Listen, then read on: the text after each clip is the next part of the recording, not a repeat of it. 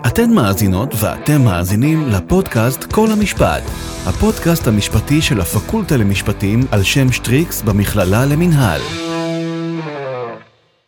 שלום למאזינות ולמאזינים, ותודה רבה שהצטרפתם אלינו לפרק נוסף של כל המשפט. שמי ליאל בן יוסף, ובפרק זה אני מראיינת אישה שמהווה מקור להערצה עבורי ועבור רבים, כבוד השופטת דליה דורנר. השופטת דורנר נולדה באיסטנבול בשלישי במרץ בשנת 34 בשם דולי גרינברג.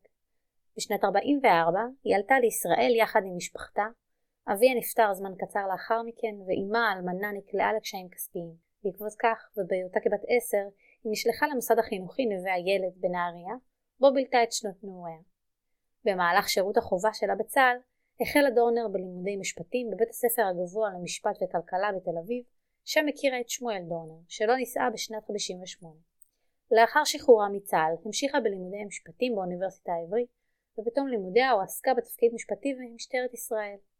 לאחר מכן, התגייסה לשירות קבע בפרקליטות הצבאית, שם התקדמה בסולם הדרגות. דורנר שירתה בפרקליטות הצבאית בשורה של תפקידים בכירים, אשר סיימה בתפקיד הסנגורית הצבאית הראשית. מעבר לכך, שירתה בפרקליטות הצבאית במהלך מלחמת ששת הימים ונרשמה בדפי ההיסטוריה כאישה הראשונה שזכתה בצה"ל לקבל דרגת אלופת משנה מחוץ למערך חיל הנשים.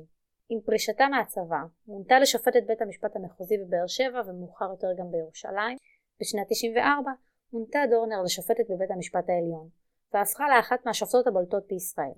בשלישי במרץ בשנת 2004 סיימה את כהונתה בבית המשפט העליון, ובמילות הפרידה, נשיא בית המשפט העליון דאז אהרן ברק צייר את כהונתה במילים הללו. דליה ביססה את מעמדה כאחת מהחשובים והמקוריים בשופטי בית משפט זה. תרומתה חוצה את כל ענפי המשפט ואת כל תחומי המשפט. דורנר כיהנה כנשיאת מועצת העיתונות הישראלית החל משנת 2006 ועד שנת 2021, וכיום היא מכהנת כנשיאת המכון הישראלי לעיתונות על שם יחזקאל צבי קלצל. בדרך לראיון שהתקיים בלשכתה של דורנר בבית המשפט העליון, אני עוברת דרך הספרייה המרשימה, ובהתקרבי לדלת לשכתה, אני שומעת מוזיקה קלאסית מתנגנת. שלום כבוד השופטת דורנר, תודה רבה על שהסכמת לארח אותי פה בלשכתך. אני מעוניינת לחזור איתך לזיכרון הראשון שלך. התמונה הראשונה שזכורה לך היא הנסיעה ברכבת מטורקיה לארץ ישראל. אין לך ולו זיכרון אחד מתקופת ילדותך בטורקיה. אין לי שום זיכרון מתקופה שלפני זה. אני, כשהייתי בת 16, המשפחה הזמינה אותי לטורקיה, זה כמובן אני זוכרת, אבל את העשר השנים הראשונות בחיי נמחקו לי בצורה מוחלטת.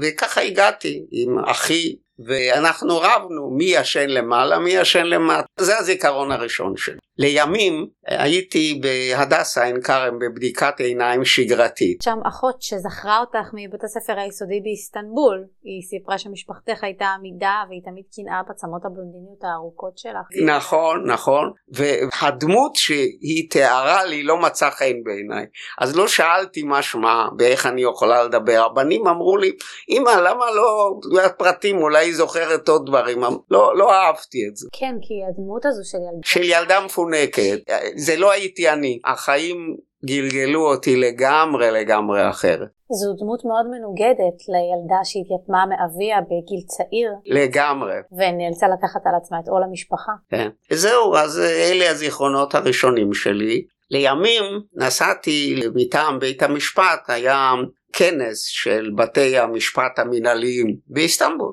הגענו כמה ימים קודם, והיו עוד חבר'ה שהגיעו והחליטו שהם ייקחו מורה דרך שיעשה להם סיור באיסטנבול. ואז אני אמרתי למורה הדרך שאני אשלם לו תוספת אם הוא לא ידבר. כי זה מפריע לי, כי אני רוצה להיזכר, אבל שייקח אותי לאזור שאני, אמי אמרה לי, גרנו בטקסי. והוא הסתובב איתי, הסתובב איתי, הסתובב איתי, ולא הזכיר לי כלום, כמו עיר זרה לגמרי. אלה הם החיים, אלה חיי. אבל נווה הילד באמת, שאומרים לי היום שהמשפחה הגרועה ביותר יותר טובה מהמוסד הטוב ביותר, אני לא מקבלת את זה. כי היה לי עובדה שהיה לי מוסד נהדר. חינכו אותך מצוין. כן, באמת, אה, המדריכים היקים שלנו, הרי לא, עליית הנוער, הם, זה היה מוסד פרטי, הם באו מגרמניה. באה המלחמה, ואז עליית הנוער שלחה את הילדים שם. רק שעליית הנוער לא היה לה כל כך הרבה כסף לשלם. לא היה לה כסף לתת לנו אוכל מספיק. את יודעת שהיינו מקבלים חצי ביצה פעם בשבוע. והיינו ילדים בגיל ההתבגרות, אבל זה מה שהיה. אבל, אבל קיבלנו חינוך של אצולה, של אה, באמת שחינו ועשינו ספורט, דיברנו על פילוסופיה, הכל ב... לימדו אותנו גם דמוקרטיה, אה, שלטון עצמי של הילדים, באמת תרבות, למדנו עם הילדים של המושבה בבית ספר רגיל והם היינו קצת מסמורטטים את יודעת עם בגדים כאלה הם קראו לנו נעבך הילד נעבך ביידיש זה מסכנים במילה ביידיש אז במקום נווה נעבך הילד. ועד כמה את מרגישה שהחוויות הקשות האלה עיצבו את מי שאת היום כאישה? ללא ספק. אלה הם חיי פעם אמרו לי אני הרי בעד זכויות אדם וגם זכויות חברתיות אם זה היה בגלל זה. אמרתי זה אני לא יכולה לדעת. את יודעת שהגדולי הסוציאליסטים היו בורגנים. לפועלים לא היה זמן להתעסק בפוליטיקה, הם היו צריכים לעבוד יומם בלילה. אבל מרקס ואנגלס ולוי, כל אלה היו כך שאני לא יכולה לדעת מה היה קורה איתי אם הייתי ממשיכה להיות הילדה המפונקת מבחינת המשפט, הייתי חושבת אחרת. אני לא יודע, אבל זו עובדה. באמת המדריכים שלי השפיעו עליי, זה אין לי ספק. את עכשיו מזכירה לי שבראיון קצר שפורסם במקרנט, אמרת שאת זוכרת שכבר בתור ילדה בת 14 מאוד התרשמת מדבורה הנביאה בתנ"ך. ושעבורך היא היוותה אישה שנוגדת את כל מה שאישה אמורה להיות לפי ההלכה. דבורה הנביאה הייתה הרי מנהיגה שהיו באים אליה לקבלת משפטים. אי אפשר שלא לחשוב שאולי דמותה היא זו שעוררה בך את הרצון להיות שופטת? נכון. תראי, למרות שאני אה, הייתי אדם מאוד עצמאי וכולי וכולי, לקח לי זמן לפתח פמיניזם. אני זוכרת שניסיתי עם שמואל שלי. זכרו לברכה. אנחנו למדנו יחד. והוא אמר שהוא רוצה לפתוח משרד ואני אמרתי שאני צריכה לחפש איזה ג'וב כדי לתמוך בו. לא ראיתי את עצמי כמובילה אבל לימים איך אמרתי קיבלתי תיאבון. אז זה דברים אל תשכחי אני ילידת 34, זה, זה דור אחר. אתם, תודה לאל, גדלתם אחרת. זה ברור שאת לומדת לא בשביל לעזור לבעל, אלא בשביל עצמך, בשביל לפתח קריירה. אם כבר העלית את נושא העצמה הנשית, אה, עורכת הדין גלי מיארה מונתה לאחרונה לתפקיד היועמ"שית, היא האישה הראשונה שממלאת את תפקיד היועצת. כן, אני מאוד גאה ושמחה, וחבל שרק עכשיו יש יועצת משפטית ראשונה, אבל גם זה טוב, הגמנו. יש לנו אגב נשיאות בית המשפט העליון, כבר היו שלוש. תראי, מצד אחד זה אמנם מאוד משמח שיש שלוש, אבל אלה בסך הכל שלוש נשים, זה מעט מאוד. לא, תראי, זה הכל לוקח זמן. צריך להבין שזה לוקח זמן. בתור פמיניסטית ששוויון זכויות תמיד עמד לנגד עיניה, וניתן היה לראות זאת בפסיקותייך כאשר המפורסמת שבני בעניין אליס מילר. כן, זה הייתה לי, אני מאוד התרגשתי מפסק הדין הזה. במקרה זה נפל לי, הרי זה מקרי, אנחנו לא בוחרים את התיקים. כן.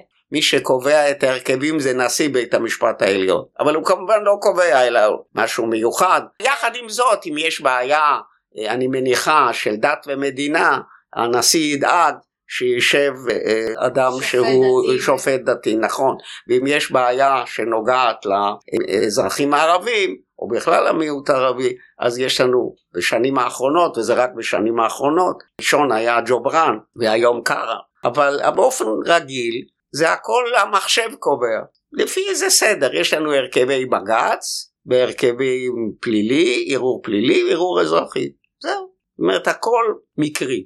ראש ההרכב היה אלי מצה, אה, שאני הייתי מפקדת שלו בצבא.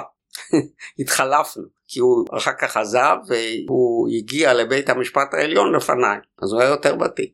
ביקשו ממני לבוא הנה, אז התייעצתי איתו, התרגשתי מאוד כמובן. זה, אמרתי וואו. אני אשמח אם נחזור לאליס מילר. אליס מילר, כמי שהייתה בצבא 20 שנה, חשבתי שזו הזדמנות חיי כמו שאומרים. לא ידעתי אם יהיה לי רוב. אליס מילר זה יצא על הקשקש. שלושה נגד שניים. והיום אפשר להגיד שבזכותך נשים יכולות להתגייס לתפקידים קרביים וליחידות מובחרות כמו טייס. גם. יש כמובן גם תגובת נגד, את יודעת את זה. דיברתי על זה לצערי. יש בני ישיבה שבחינוך שהם מקבלים שהוא לא פמיניסטי ככל הנראה, הם מסרבים לקבל פקודות מנשים, אז מה את עושה?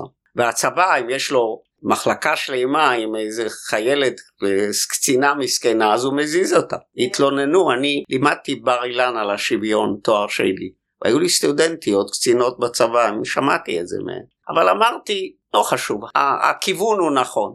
אני באמת מרגישה שזה מאוד מטריד, גם עכשיו עם נושא ההפרדה באקדמיה לדוגמה. כן, נכון, אתן באקדמיה נתקלות בזה. כן. אני אשמח לשאול אותך לדעתך על מעמדו של בית המשפט העליון.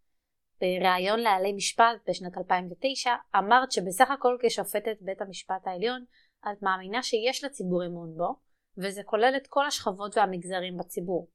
הראיה לכך היא שכאשר פוגעים בהם הם פונים לבית המשפט. אמרת שאדם קרוב אצל עצמו אבל כולם יודעים שבית המשפט העליון הוא מוסד אובייקטיבי. האם את עדיין מחזיקה באמונה זו או שדעתך השתנתה?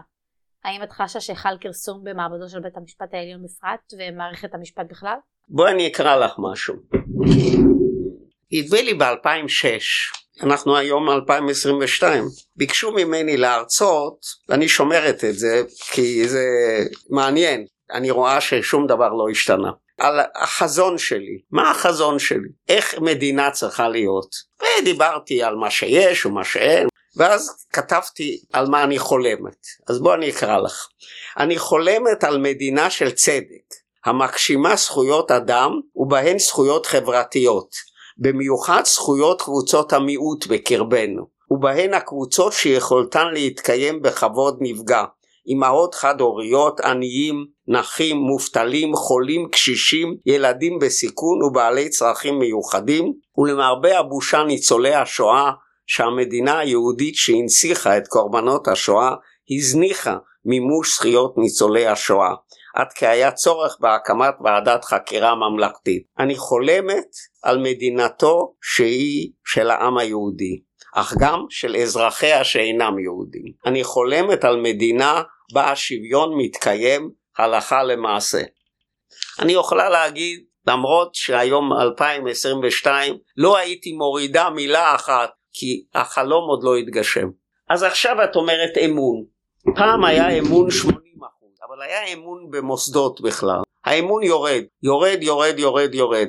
ולגבי בית המשפט גם מורידים אותו, כי יש הסתה נגדו. זה משפיע על העם.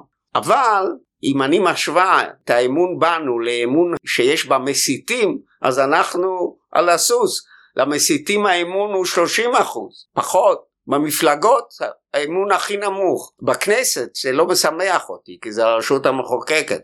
הרבה יותר נמוך מה שאצלי. עובדה. תראי, יש בעולם בכלל אמון פחות במוסדות. בעולם אני מדבר את הדמוקרטיה. אנחנו לא חריגים בעניין הזה. כשאני מסתכלת על זה יחסית בית המשפט עדיין יש בו אמון וההוכחה הכי טובה שלמרות שלצערי אין לנו חוקה ואין לנו כללי משחק ולפי המצב המשפטי הקיים הרוב השולט יכול לעשות מה שהוא רוצה יכול לבטל את הבג"ץ אם הם לא מאמינים בבג"ץ שיבטלו אותו. סעיף 15 חוק יסוד השפיטה סעיף 15 אין אפילו 61 לא צריך. למה לא מבטלים? מי רץ עכשיו לבג"ץ? האופוזיציה אין דבר כזה.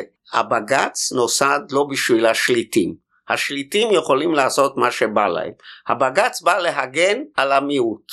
ולכן בגין דרש חוקה, ובסופו של דבר הגיעו בפשרה לחוקי יסוד, אבל הם לא משוריינים. אז משני, אפשר לשנות, חוקי יסוד משנים אותם. אני בזמנו, כשבחרו אה, את ריבלין, אני הייתי מועמדת לבית, העמדתי את מועמדותי לבית המשפט העליון, והייתי צריכה לקבל כך וכך חתימות כדי ש... אוכל להיות מועמדת. אז אה, עד שלא קיבלתי אני נפגשתי אה, רק בצורה מאוד אה, זהירה כי הייתי בית המשפט. קיבלתי חדר וכבר הייתי מועמדת אז נכנסתי והתחלתי לדבר עם חברי כנסת. ואז אמרתי, רציתי לנצל את זה, גם הכרתי אותם והכרתי דווקא חברי כנסת לא ידועים שמאוד התרשמתי מפעילותם, אבל הם לא צועקים אז לא מכירים אותם. ואז אמרתי להם, תקשיבו, לא לעולם חוסן. הרי למה אין לנו חוקה? בן גוריון שהחתים על מגילת העצמאות את אגודת ישראל ואת הקומוניסטים, אם הוא היה רוצה הייתה לנו חוקה אז. הוא לא רצה, כי חוקה אה, מצמצמת את כוח הרוב. ואין דבר כזה בדמוקרטיה שכל אחד, שיש 61 והם עושים הכל נגד 59. זה הרי לא מתקבל על הדעת שיהיה דבר כזה. אז זה המצב פה. ולפי כל הסידורים כבר הגענו, יש לנו ראש ממשלה חליפי, יש לנו כל מיני דברים מוזרים שעושים. אילו היו כללי משחק קבועים מראש, לא מחכים שיהיה ראש ממשלה שיש חקירה נגדו, כי אז זה תלוי מי ראש הממשלה. כי אם ראש הממשלה הוא אה, אולמרט אז נתניהו אומר שאפילו בחקירה מספיק שהוא יתפטר. ואם הוא עצמו אז אה, בכלל אין מה לדבר. ויש לו כוח פוליטי שמגלגל את זה. אומרים בכלל לא יכול להיות שיהיה לנו דבר כזה אבל יושבת ועדה וצריכה לקבוע כללים. אז היא קובעת מה טוב מה נכון איך אמר אה, עמית כאשר אה, אחד מאחד עשר השופטים שדחה את העתירה נגד בחירת ראש הממשלה להרכיב ממשלה אז הוא הסביר שאפילו קורא מונים בעירייה הם מגישים נגדו כתב אישום הוא חייב אה, לפרוש. אבל אה, אין לו חוק שהוא לפי דעתו יכול על פיו להחליט ודחו את העתירה. כן, סיפור מונע מים. זה הסיפור. עכשיו יש גם תרבות פוליטית. לבריטים יש תרבות פוליטית. המדינה לדעתי חוץ מישראל הדמוקרטית שאין לה חוקה זה בריטניה, אין לה חוקה. אבל יש לה תרבות פוליטית. אתן לך דוגמה. יש להם חוק זכויות אדם. והם אז היו גם חברים, עדיין חברים לעניין זכויות אדם, הם עדיין חברים בקהילה האירופית, הם, הם עזבו את הקהילה האירופית בחלק הכלכלי שלה. כן, הברקזיט. לא שזה חכם, אבל זה עסק שלהם. על כל פנים, היה מעשה טרור בלונדון. הטרוריסטים היו זרים כמובן, לא היו בריטים. ואז הפרלמנט חוקק חוק שהחמיר את היכולת לעצור את חוקי המעצר לגבי זרים. והשאלה הייתה אם זה לא פוגע בשוויון, ופנו לבית המשפט. זה הגיע עד לבית הלורדים, היום זה כבר קוראים לזה גם בית משפט עליון, סופרים קורט, והם החליטו כן, הם לא יכולים לעשות את זה כי זה פוגע בהתחייבויות לזכויות אדם שאנגליה קיבלה על עצמה ברגע שהיא הצטרפה לאומנות האלה.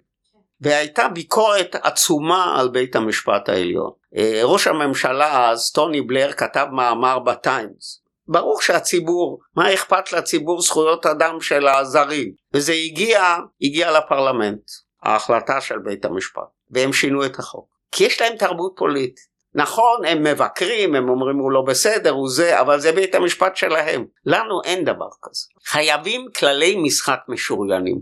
חוקה כוללת גם אחד הקשיים היום להגיע לערכים משותפים. אבל לפחות אני מאמינה שאפשר להגיע לכללי משחק משוריינים מפורטים. מי אפשר לבחור? מתי? שלא אפשר יהיה אה, כל רגע לשנות את זה לפי הצרכים הפוליטיים.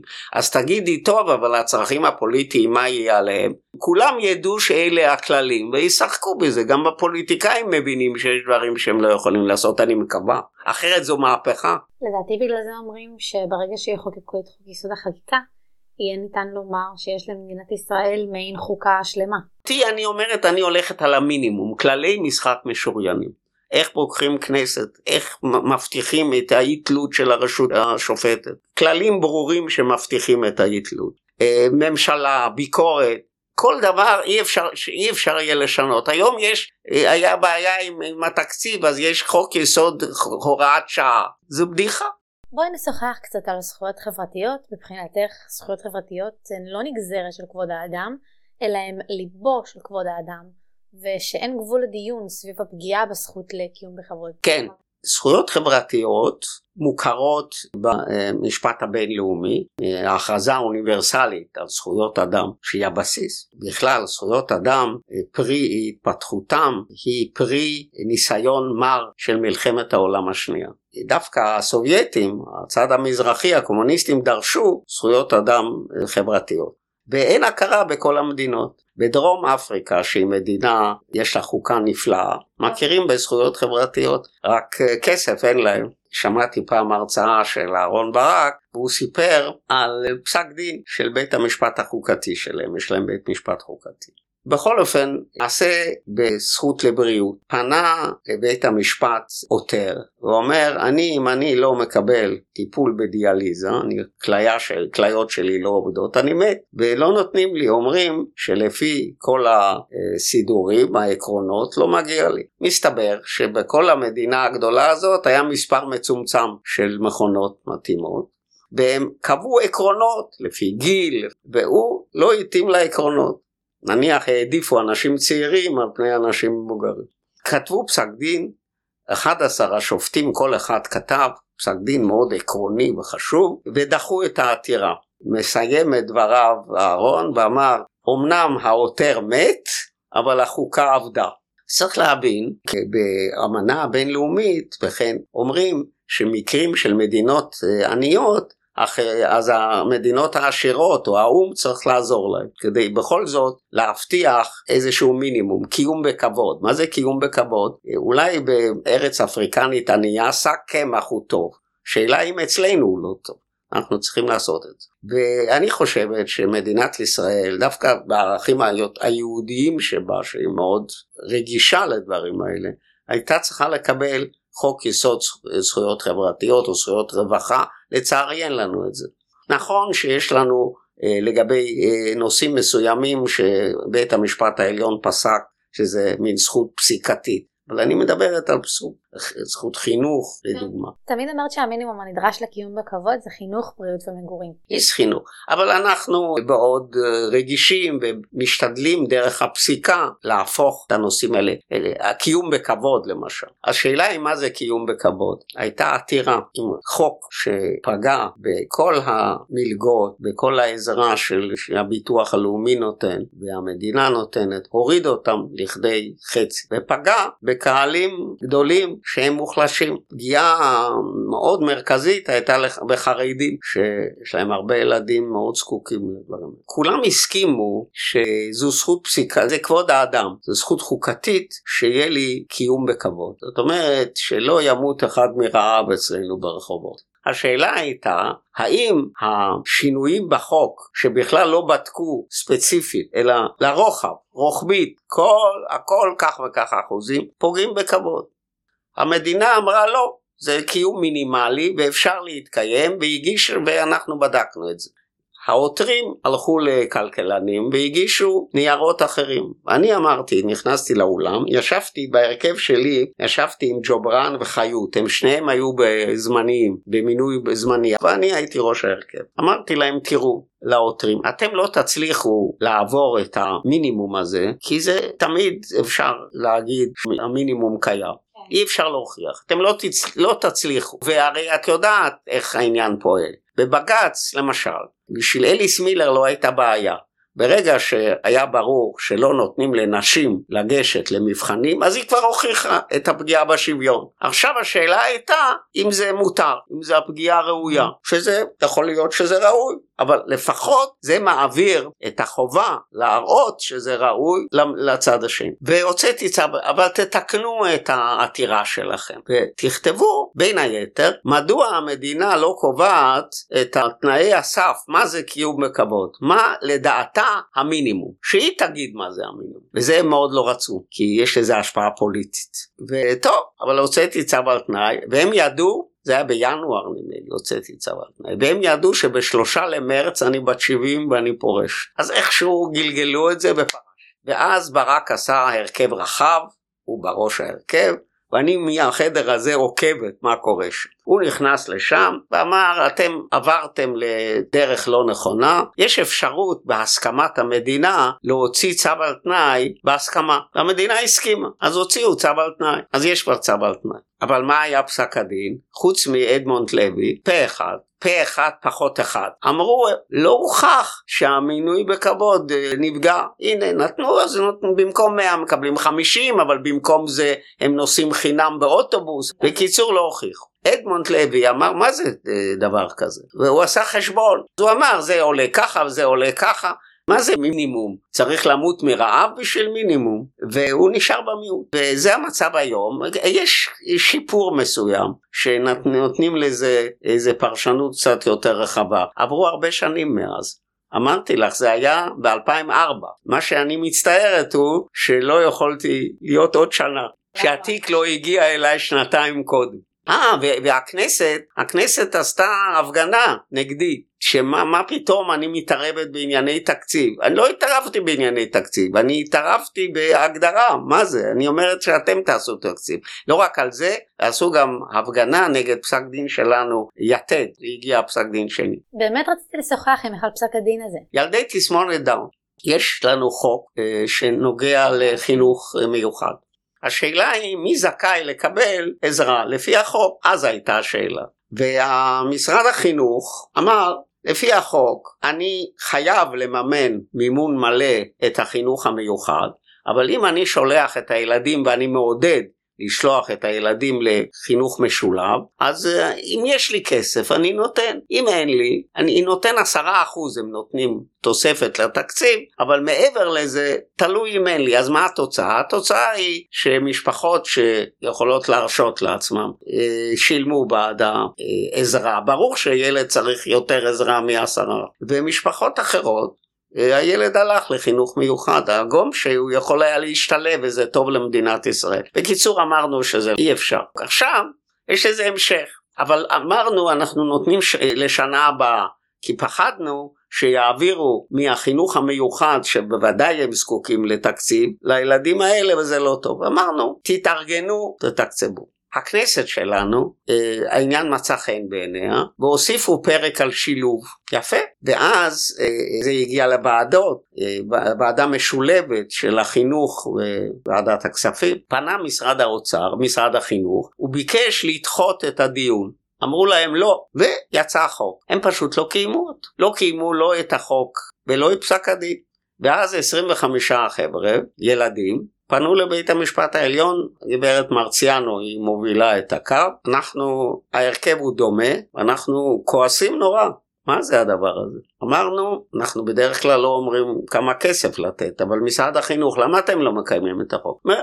המינימום שאנחנו צריכים בשביל להתחיל לקיים את החוק הוא סכום, אני כבר לא זוכר, כמה 120 מיליון, אמרנו בסדר. ועוד אמרתי, הייתה איזה אימא, שמענו את זה בדלתיים סגורות, כי היו ילדים, איזה אימא שעלתה ואמרה, אתם לא יודעים מה קורה, אני, יש לי ילד, ילדה, ילד אוטיסט, ואני רצה לעובדת הסוציאלית שלי, והיא אומרת, אין לי כסף, אני לא יכולה לעשות כלום, וזה, אמנם יש פסק דין, אבל כאשר ביקשתי מהמדינה לתת על החשבון, 25 ילדים, היא לא הופיעה ברשימה. היא אמרה לי, אני לא הגשתי את הבג"ץ, רק העובדת הסוציאלית אמרה לי, ביום רביעי יש בג"ץ, אז באתי.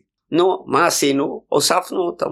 והוצאנו את הכנסת שלנו מאוד כעסה, הרשות המחוקקת, שזה בשני מקרים, דליה דורנר עושה, אמרתי, מה אתם רוצים ממני? א', פה בסך הכל אמרתי לקיים את פסק הדין של בית המשפט, ובעניין השני רציתי לתת למדינה את ההזדמנות, היא אומרת שזה מספיק, שתראה לי מה, לפי איזה קריטריונים היא פועלת, מה זה היא אומרת שזה מספיק? טוב, כך היה, בכך נפרדתי מבית המשפט. בדברי הפרידה שלי התייחסתי לזה. רוצה שתהיה מדינה יפה ודמוקרטית, וזה בשבילי פלא, היא בשבילי נס. אני אשמח לשוחח איתך מעט על חופש הביטוי, עליו הגנת במספר פרשות, כמו בפרשת קידום, כאשר הכשרת את סיסמת הפרסומת שנפסלה לך תצטיין, והעלית את חופש הביטוי המסחרי לפסגות הראויות ביותר להגנה. בפסק הדין כתבת שעל הביטוי המסחרי חלים הרציונלים שעומדים בבסיסו של חופש הביטוי, שהוא מספק אינפורמציה לציבור ובכך מגשים את זכות הציבור לקבלת מידע מסחרי, ושהביטוי המסחרי הוא חלק מהיצירה האנושית בתקופה המודרנית. אה, אחת הפרשות היותר מפורסמות שבהן היא פרשת ג'נין ג'נין, כאשר פסק שיש להתיר את הקרנת הסרט של הבמאי והשחקן מוחמד בכרי, והפעם, במקרה הזה, עמד למבחן חופש ביטוי אומנותי, לא מסחרי, ועד כמה בעצם מגן חופש הביטוי גם על ביטוי שקרי, שפוגע ברגשות חיילים, הורים שכולים וחלקים גדולים מהציבור. ושוב החלטת בעד חופש הביטוי, תוך ביטול דעתה של הרשות שנוגעת בדבר. כפי שבוודאי ידוע לך, הסרט עלה שוב לכותרות עקב תביעה של ניסים אה, מגנז'י וב-11 בינואר 2021 אסר בית המשפט במחוז מרכז על הפצה והקרנת הסרט והורה על החרמת עותקיו ועל פיצויים נכבדים לתובע. כל זאת בפסק דין תקדימי של השופטת עילית סילש. חופש הביטוי כמובן אה, זה נושא מרכזי מאוד חיינו. וגם כאשר הביטוי לא מוצא חן בעינינו צריך להיזהר. מצד אחד לא, זו לא זכות מוחלטת, ברור. יש לנו איסור על גזענות, איסור על דיבור שמסית לאלימות, אה, לשון הרע, פגיעה ברשויות השלטון. את גם בלטת בפסיקותייך במשפט הפלילי. משפט פלילי אה, כמובן יש שני דברים. אני עסקתי כחלק מהגנה על זכויות אדם על מעצרים ועד היום אני חושבת ממה שאני מקבלת מהרשימות מהחוברות שאני מקבלת מהסנגוריה הציבורית שעוצרים עד תום ההליכים בקלות מדי. בזמני קבענו שהדברים האלה צריך לקחת בחשבון שיש שינוי הזכות לחירות ואדם יש לו חזקת חפות ועוצרים אותו רק אם הוא באמת מסוכן. יחד עם זאת אני שומעת, קורא, שהשר המשפטים הנוכחי הוא דווקא מעוניין אה, להוציא ברמת חוק יסוד אה, גם לדבר על זכויות הנאשמים. כן, חוק יסוד זכויות בהליך הפלילי. את יכולה היום כטענה תרומית לטעון שעצם הגשת כתב האישום שלך היא לא צודקת, היא פוגעת כן. בצדק הטבעי. למה? עובדה שלא, רק אותי בחרת כדי להגיש נגדי כתב אישום. את האחרים לא. כמובן, לא מדברים על, על דברים רגילים. אני לא יכולה לתפוס את כל הפורצים, ואני לא יכולה לתפוס את כל אלה שנוסעים מהר, אבל באופן מכוון. וזה נכנס לחוק כטענה טרומית. אבל כדוגמה מביאים את הטענה הזאת, שבבאר שבע היו בחירות לראש העיר. והיו תקנות, חוקים, איך אפשר אה, לעשות את הפרסום. אי אפשר ללכלך את כל העיר, פרסומים שלך לתלות רק במודעות מורשות ולא במרפסות, אף אחד לא שמע על זה. אבל ראש העיר דאג לזה שישלחו פקחים לאלה שעשו פרסום אה, בניגוד לתקנות האלה נגדו. אז זה ברור שזה דבר לא מתקבל על הדעת. אבל אה, יש היום בחוק הדבר כתוב וצריך לבדוק. כאשר אומרים לי שאותי בחרו אז אני צריכה להביא לפחות חומר סטטיסטי. בדומה לגישה הבסיסית שלך בנוגע לפרשנות הליברלית של חוקי המעצרים, את פלטת גם ביחסך החשדני כלפי הודעות של נאשמים בעבירות פליליות. נהגת לספר שבתקופת עבודתך במשטרה ראית פעמים רבות נאשמים מודים בפשעים שלא ביצעו בשל הלחץ הרב שבו היו נמצאים בזמן החקירה. דוגמה משקפת הייתה כשפסקת שיש לערוך לעמוס ברנס משפט חוזר בשל חשדות כבדים לכך שהודעתו הייתה שקרית והוצאה ממנו באלימות. את יודעת, בשבילי זה היה ברור שצריך לתת משפט חוזר. זה היה חד משמעי. כאשר העד, סגן ניצב, הפך לעד מדינה, מה זה? וכבוד השופט חיים כהן. תראי, הוא שופט גדול. ואחרי שנתתי את ההחלטה, הוא עמד למות. הוא היה ממש שכיב מרע. ואז אשתו התקשרה אליי ואמרה לי, שהוא רוצה לדבר איתי. ואני אחר כך ציטטתי את זה בספר שהוצא לזכרו. הוא אמר לי בקול כזה של שכיב מרע, אני מודה לך שתיקנת את העוול שעשיתי, תזכי לאריכות ימים. זו הייתה בעצם השיחה האחרונה שלו לפני שהוא נפטר. השיחה האחרונה שהוא מאוד מרגש. לא יכולה לתאר, התחלתי לבכות. אולי זה הברכה שלא התקיימה, הגעתי לגיל 88. שתזכי לעוד שנים רבות. תמיד הדגשת את עקרון השוויון בפני החוק, וזאת במיוחד כאשר דנת בעבירות שמיוחסות לאנשי ציבור, וזה בניגוד לקו השיפוטי שסבר עד אז שיש להקל עמם. היית למשל השופטת היחידה שסברה שהראיות מצביעות לכאורה על כך שיש להעמיד את בנימין נתניהו לדין בפרשת ברון חברון, גם הרשעת בדעת מיעוט את שמחה דניס יושב ראש הסוכנות באשמת אי סדרים כספיים. טוב תראי אני אגיד לך אני עד היום אני לא יודעת איך אפשר היה לזכות אני לא יודעת בשבילי אדם חשוב ככל אדם. פרשת ברון חברון הייתה סדרת אירועים שהתרחשו בתחילת שנת 97 ובמהלכם הועלו חשדות כנגד מספר בכירים בישראל ובהם ראש ממשלת ישראל דאז בנימין נתניהו ומפלגת ש"ס בטענה שהיו מעורבים בקנוניה למינוי יועץ משפטי לממשלה. אני חושבת שזה פסק דין, אגב הפסק הדין הזה קיבל ביקורת, הפסק דין המזכה ביקורת באקדמיה בצורה מאוד רצינית. נדמה לי פרופסור קרמניצר כתב על זה מאמר גדול. אני יודעת שפרופסור זאב סגל כתב על זה. כן. כבוד השופטת, מעניין אותי לדעת, האם יש פסק דין שאת מתחרטת עליו? שאם היית צריכה לפסוק בו היום, היית מחליטה החלטה אחרת? כן, החלט. איזו החלטה, לא שהוא נכון או לא נכון, אבל לא הייתי היום כותבת את זה. לא, זה לא היה פסק דין, זה החלטה. אני עוד לא כתבתי את פסקי הדין על המעצרים, הייתי חדשה לגמרי, הייתי במינוי בפועל. באותה תקופה היו ההפגנות בבר אילן, והצעירים האלה היו יוצאים בשבת ורוגמים שוטרים, והשוטרים עם סוסים, והיו עוצרים אותם, והם מגישים כתב אישום, ומעצר עד תום ההליכים המשפטיים. למען המאזינים, כבוד השופטת דורנר מדברת על החלטה לעצור עד תום ההליכים קטין חרדי שרגם שוטרים בעת מהומות בכביש בר אילן. בניגוד לגמישותה הידועה בעניין חלופות מעצר, באותה פעם היא התעקשה לאשר את החלטת בית המשפט המחוזי למעצר של ממש. ישב עדיאל אני זוכר, את היה פסק דין, ההחלטה של עדיאל, והוא אה, בהחלט עצר את הבחור. זה לא היה בחור, זה היה נער, בן 15-16. זה הגיע אליי. לפי כל השקפת עולמי הייתי צריכה לקבל את העתירה ולעשות לו איזה חלופה.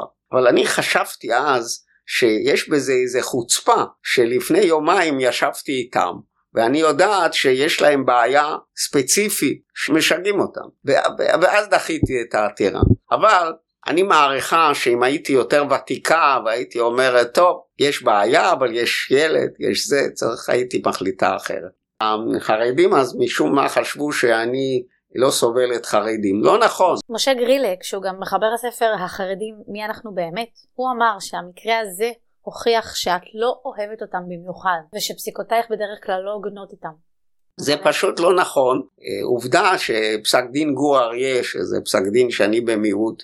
לאלו מבינינו שמאזינים ולא מכירים או זוכרים את פרשת גור אריה, זו פרשה שנגעה לבקשתם של יהודים דתיים לא לשדר בשבת סרט שבו צולמו. כבוד הנשיא אהרן ברק דחה את בקשתם, ולעומת זאת כבוד השופטת דורנר, בדעת מיעוט ובשם חופש הדת, קבעה שהעותרים נפגעים, בכך שהופכים את גופם לשותפים בחילול שבת, ועוברים בעת השידור, בניגוד לרצונם, על מצוות דתם. שבשביל זה אז חיים כהן הזמין אותי כדי להגיד כמה הוא מסכים איתי. אני אומרת, הערוץ זה רק עניין של כסף, נכון. אז הוא יפרסם את זה ביום ראשון. המדינה דרשה מהם אה, איזשהו ערוץ שהם יכולים אה, לשדר דבר שהם לא מקבלים עבור כסף, לטובת הציבור, והם בחרו שבת אחר הצהריים. בדרך כלל יהודי הדתי שהוא פוליטיקאי שרוצה שישמעו אותו לא התנגד לדבר הזה, היו כותבים לו צולם ביום חול. אבל הם, הם היו חבר'ה צעירים בבנימין, הלכו לרב שלהם, והרב אמר זה אם אתם רואים אתכם זה... כאילו אתם הופעתם ביום שבת. אמרתי נכון אם הרב ייתן הצעות שיגעו בהתנהגות שלי אז אני לא אקח בחשבון אבל בהתנהגות שלהם ולכן כתבתי מה שכתבתי. ואהרון ברק שכתב את פסק הדין ונדמה לי זה היה שהוא הצטרף אליו אולי שלמה לוין אמר שאם אנחנו נמשיך בזה מי יודע לאן זה זה לא זה לא פגיעה בחופש הדת אלא רק ברגשות דתיים וזה ואם לא תהיה טלוויזיה בשבת זה יכול להתגלגל. ולך היה מתמחה דתי. כן נכון עד היום אני אוהבת אותו והוא כן, כותב לי והוא הציע לי משנה יפהפייה על החולדה, מה יהיה, מה יהיה אחרי שיכינו את הבית, הכל ינקו, הכל לקראת הפסח, החולדה תעביר מבית לבית ומעיר לעיר ומכפר לכפר חמץ, מה יהיה? ענתה לו המשנה, אין חוששים מדבר רחוק. יפה, ככה סיימתי את פסק הדין. אבל התשובה היא שאני בהחלט אין לי שום בעיה עם חרדים, לא חרדים. כולם בניי. אני, אולי לא רוצים להאמין לי, אבל זה ככה. שיבדקו מה כתבתי. בתור שאלה אחת לפני האחרונה, אני אשמח לדעת, אם היית יכולה לפגוש את דולי גרינברג בת העשר, מה היית אומרת לה? השגת מה שרצית, צריכה להיות מרוצה. אמרתי את זה לבן הצעיר שלי, אמיר, ישבנו. אמרתי לו, אתה יודע אמיר, אני יכולה כבר להסתכל אחורה, הגעתי למה שחלמתי, באופן פרטי. למדינה שלי, יש לי מדינה אבל יש הרבה מה לתקן. אבל אני חייבת להיות אופטימית. והנה אני יושבת פה בלשכה איתך, סטודנטית, שנה שלישית למשפטים, עושה דברים טובים. יש לי שאלה אחת אחרונה לסיום. אני אשמח לדעת מהי עצת הזהב שלך לסטודנטים למשפטים לקראת סיום לימודיהם ולמשפטנים ולמשפטניות לעתיד. אם יש עצה אחת שהייתי יכולה לייעץ, מהי? קודם כל, הם צריכים לאהוב את המקצוע. זה, זה מקצוע שאם אתה לא אוהב אותו, אתה תסבול. אתה צריך לאהוב אותו וגם לראות, כי המקצוע מאוד מגוון, לאיזה תחום אתה מתאים. האם בליטיגציה או בעבודה במשרד, בחוזים, באקדמיה, יש לך הכל. וכאשר אתה תוך כדי לימוד תדע לאן אתה רוצה, לשם תלך. ושם תצליח. והעיקר, תלך ללמוד ולעבוד עם שיר בלב. לא כאיזה חובה, אוי. אני חושבת שזה מה שכולנו היינו רוצים. תודה רבה לך על שפינית מזמנך לרעיון הזה, שהזמנת אותי ללשכתך. שמחתי מאוד לפגוש אותך פנים מול פנים. אני שמחתי להכיר אותך. אני מאחלת לך הצלחה. תודה רבה, ותודה רבה למאזינים ולמאזינות שלנו כאן בכל המשפט.